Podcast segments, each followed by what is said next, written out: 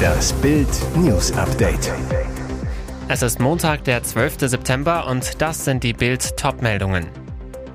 Körpersprache-Experte analysiert Auftritt der Fab vor. So echt ist diese Versöhnung. Heldengeneral sicher sind bald an der russischen Grenze.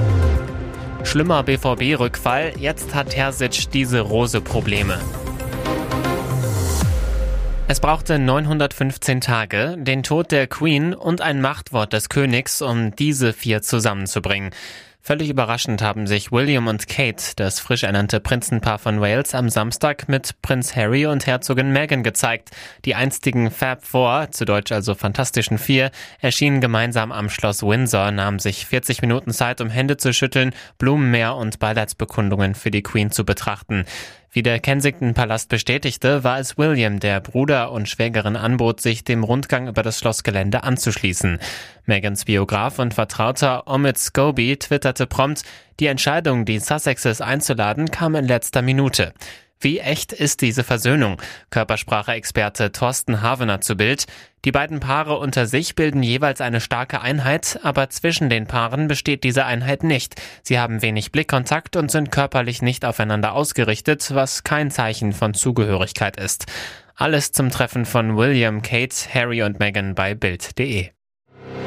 Er ist der Vater des ukrainischen Widerstands, General Valery Salushny, Oberkommandierender der ukrainischen Streitkräfte. Er organisierte zu Beginn des Krieges nicht nur die Verteidigung der Hauptstadt, sondern plante auch die erfolgreichen Gegenoffensiven.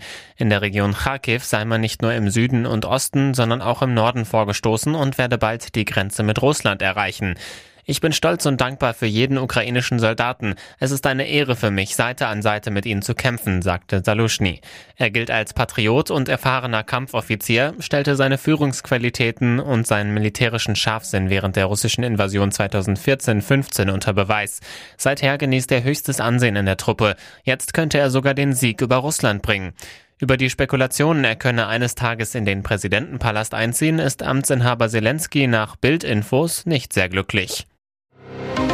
Kein schöner Spitzenplatz. Die Hansestadt Hamburg ist laut Diakonie die Hauptstadt der Wohnungslosigkeit. Fast 19.000 Menschen sind in Hamburg wohnungslos. Das ist ein trauriger Rekord, so Landespastor Dirk Ahrens gestern am Tag der Wohnungslosen. Mit 1021 Wohnungslosen pro 100.000 Einwohnern habe die Elbmetropole die höchste Quote unter deutschen Großstädten mit mehr als 500.000 Einwohnern. Auf den nächsten Plätzen sind Stuttgart, Frankfurt, Berlin, Köln und München. Im Bundesdurchschnitt haben 213 von 100.000 Einwohnern kein Dach überm Kopf. Der Vorstandsvorsitzende des Diakonischen Werks Hamburg fordert einen Aktionsplan und einen Neubeginn zur Bekämpfung der Wohnungslosigkeit. Der Anteil des sozialen Wohnungsbaus solle auf mindestens 50 Prozent steigen. Vor einem Jahr holte Lothar B. den kleinen Zippy aus dem Heim und gab ihm ein liebevolles Zuhause. Nun riskierte der Zwergschnauzer-Mischling sein kleines Hundeleben und bewahrte das Herrchen vor dem Feuertod. Lothar B. wohnte mit seinem Zippy in einem umgebauten Garagenkomplex auf dem Grundstück seiner Vermieter an der Karl-Holzfäller Straße in Woltersdorf. In der Nacht zu Sonntag zündeten Brandstifter beide Autos der Besitzer an. Es war bereits die sechste Brandstiftung im Ort innerhalb der letzten zehn Wochen.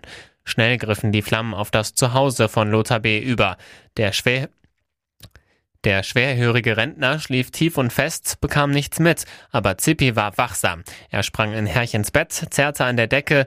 Ich bin wach geworden, weil Zippi bellte, mich in den Arm zwickte und auf mir herumsprang, sagt Lothar B. Damit rettete der kleine Hund seinem Herrchen das Leben. Im Osten geht die Sonne auf und Borussia Dortmund unter.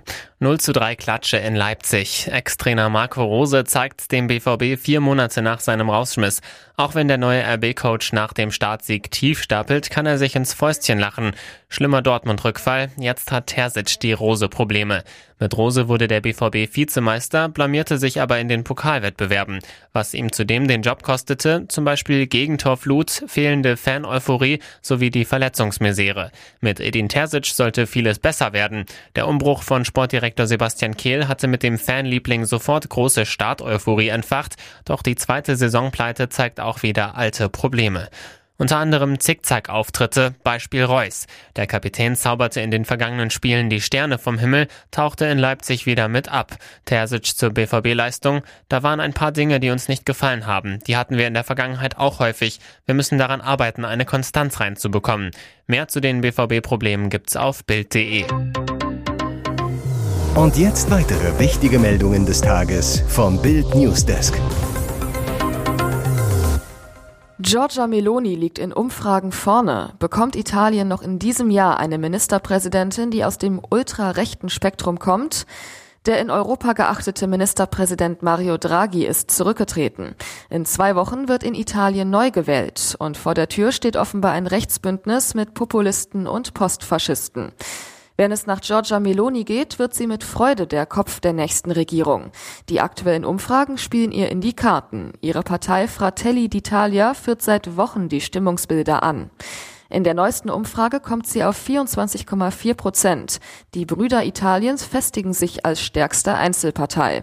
Ein mögliches Bündnis mit Salvinis Lega, Berlusconis Forza Italia und Neue Moderati käme auf fast 46 Prozent der Stimmen. Meloni hat damit beste Chancen, neue Ministerpräsidentin zu werden. Deutsche Familie in Namibia getötet. Bewegender Abschied nach Flugzeugabsturz. Mama, Papa und zwei Töchter starben bei Unfall. Daheim in Grünwald bei München warteten ihre Freunde schon auf sie, freuten sich darauf, von ihrer Traumreise zu hören, ihre Fotos anzusehen von wilden Tieren und atemberaubender Natur im Süden Afrikas. Doch die vierköpfige Familie kam nicht zurück. Sie wurde bei einem Flugzeugabsturz in Namibia aus ihrem hoffnungsvollen Leben gerissen. Medizinstudentin Alicia, ihre Schwester Paulina, die Eltern Thomas und Cornelia starben bei einem schlimmen Flugunfall. Das Unglück passierte am 30. August. Die Familie hatte die Flussinsel Impalila im Osten Namibias besucht. Die Region ist wegen seiner Natur- und Tierwelt bei Touristen sehr beliebt. Für ihren Rückflug aufs Festland hatte Vater Thomas extra eine Cessna 210 gechartert. Kurz nach dem Start stürzte die Maschine am Ufer des Sambesi-Flusses ab. Die genaue Ursache ist unklar. Thomas Tuchel meldet sich das erste Mal seit seiner überraschenden Entlassung beim FC Chelsea zu Wort.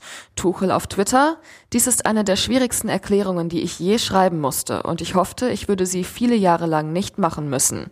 Er schreibt sich den ganzen Frust von der Seele. Ich bin am Boden zerstört, dass meine Zeit bei Chelsea zu Ende ist.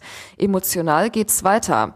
Dies ist ein Verein, in dem ich mich sowohl beruflich als auch persönlich zu Hause fühle. Vielen Dank an alle Mitarbeiter, die Spieler und die Fans, die mir von Anfang an das Gefühl gegeben haben, willkommen zu sein.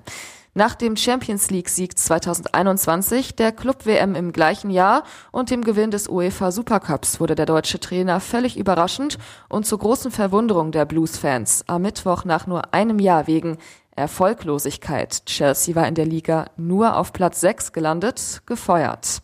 Währenddessen hatte FC Chelsea schon den Tuchel-Nachfolger gefunden. Der bisherige Brighton-Trainer Graham Potter übernimmt bei den Blues. Hier ist das Bild News Update. Und das ist heute auch noch hörenswert. Eine so junge Tennis Nummer 1 gab es noch nie. Der 19-jährige Spanier Carlos Alcaraz hat seinen ersten Grand Slam Titel gewonnen und sich zum jüngsten Weltranglisten ersten der Geschichte gekürt. Er setzte sich im Finale der US Open in New York in der Nacht zum Montag gegen den Norweger Kaspar Rüth mit 6 zu 4, 2 zu 6, 7 zu 6 und 6 zu 3 durch. Die Arena feierte ihn mit Sprechchören wie Ole, Ole, Ole, Carlos. Immer wieder heizte Alcaraz seinen Zuschauern ein, forderte sie auf, lauter zu singen. Das Ausnahmetalent ist zudem der erste Teenager seit Landsmann Rafael Nadal im Jahr 2005, der bei einem Grand Slam Turnier triumphieren konnte. Einen jüngeren Sieger bei den US Open gab es zuletzt vor 32 Jahren durch den US-Amerikaner Pete Sampras. Alcaraz nach dem Sieg das ist etwas, wovon ich immer geträumt habe, die Nummer eins der Welt und ein Champion bei einem Grand Slam zu sein. Es fällt mir gerade schwer darüber zu sprechen, ich habe viele Emotionen. Bluttat in Offenbach. In einer Bar ist am Sonntagabend kurz nach 20 Uhr ein Mann erschossen worden. Ein weiterer Mann sei schwer verletzt worden, so ein Polizeisprecher. Brisant, der Täter ist auf der Flucht. Eine Großfahndung laufe, auch ein Polizeihubschrauber sei im Einsatz. Beamte suchten mit Taschenlampen Bahngleise in der Nähe einer Bar ab, die weiträumig abgesperrt wurde. Nach ersten Erkenntnissen seien bei dem Vorfall in der Friedhofstraße zwei Opfer und ein Täter beteiligt gewesen, sagte ein Polizeisprecher. Wie viele Schüsse gefallen seien, wisse man noch nicht. Die Hintergründe der Schussabgabe seien noch völlig unklar, hieß es von der Polizei. Wer verdächtige Personen oder Fahrzeuge in der Nähe des Tatorts gesehen habe, solle sich melden. Die Polizei rief die Menschen auf, den Bereich zu meiden. Zudem forderte sie die Bevölkerung über die App Hessenwarn auf, keine Anhalter mitzunehmen. Jetzt muss Bayern-Coach Julian Nagelsmann langsam aufpassen. Ich habe dem Trainer gesagt, es ist mir wichtiger, dass wir lieber einmal mehr unentschieden spielen, als dass wir zu viele unzufriedene Spieler haben. Sportvorstand Hasan Salihamidzic nach dem 2 zu 2 gegen Stuttgart am Sonntag im Sport 1 Doppelpass. Nach drei Unentschieden in der Liga in Serie macht der Bayern-Boss deutlich, in der Anfangsphase der Saison ist es ihm am wichtigsten, dass alle 17 Stars mit Startelf-Anspruch im Top-Kader gute Laune haben. Das Problem? Die Bayern gewinnen wieder nicht in der Liga. Julian Nagelsmann bringt gegen den VfB sechs Bankstars und trotzdem sind die Spieler unzufrieden. Unter der Woche waren die ersten nach dem 2 zu 0 bei Inter mit ihrer Rolle im Team nicht glücklich. Es brodelt in der Bayern-Kabine. Thomas Möller sprach als einziger aus dem Mannschaftsrat Klartext bei Sky. Ich bin sauer, sauer auf uns selbst. Wir müssen uns an die eigene Nase fassen, und zwar jeder Einzelne. Weitere spannende Nachrichten, Interviews, Live-Schalten und Hintergründe hört ihr mit Bild TV Audio. Unser Fernsehsignal gibt es als Stream zum Hören über TuneIn und die TuneIn-App auf mehr als 200 Plattformen, Smart Speakern und vernetzten Geräten.